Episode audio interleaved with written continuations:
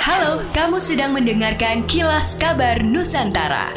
Podcast persembahan KG Radio Network menyajikan berita harian yang mengangkat keunikan dari berbagai wilayah Indonesia. Kilas Kabar Nusantara dapat juga didukung oleh pengiklan loh.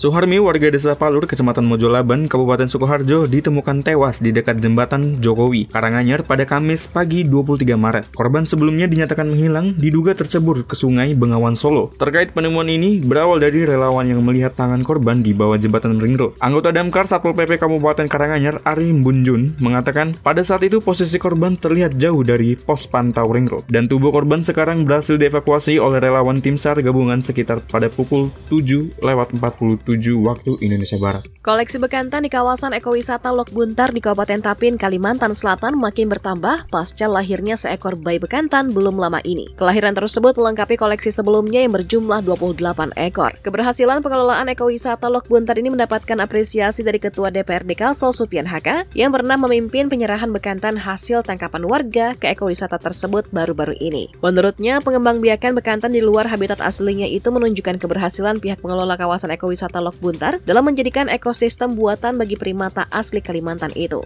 Hal tersebut juga menurut Supia menjadi kabar baik bagi pelestarian bekantan di masa yang akan datang. Ia berharap pihak pengelola kawasan ekowisata Lok Buntar terus melakukan rehabilitasi lahan yang menjadi habitat baru bagi bekantan, yakni dengan melakukan normalisasi lahan, misalnya menanam pohon rambai yang buahnya menjadi makanan favorit bekantan. Kabupaten Goa menjadi lokasi pengembangan ayam broiler dengan hadirnya kandang ayam close house Mapa Selling Farm di Dusun Kabalokang, Desa Moncongloe, Kecamatan Manuju. Sekretaris Daerah Kabupaten Goa Kamsina mengatakan peternakan ayam ras di Kabupaten Goa baik ayam ras pedaging maupun ayam ras petelur telah berkembang pesat selama lima tahun terakhir. Pasalnya ayam ras tipe pedaging atau ayam broiler populasinya sudah mencapai 2.100.000 ekor pada 2022. Angka itu belum termasuk dengan pengembangan peternakan yang baru-baru saja dihadirkan. Kamsina menyebutkan dengan populasi besar tersebut, Kabupaten Goa dapat menghasilkan sekitar 17 juta ton karkas ayam potong dalam setahun. Sementara penghasilan ini jauh lebih tinggi dari kebutuhan masyarakat di Kabupaten Goa yang hanya sekitar 6,2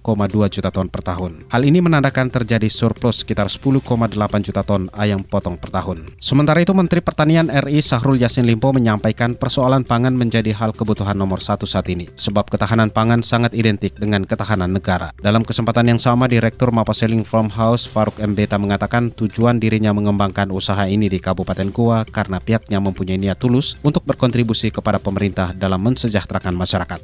Demikianlah kilas kabar Nusantara pagi ini.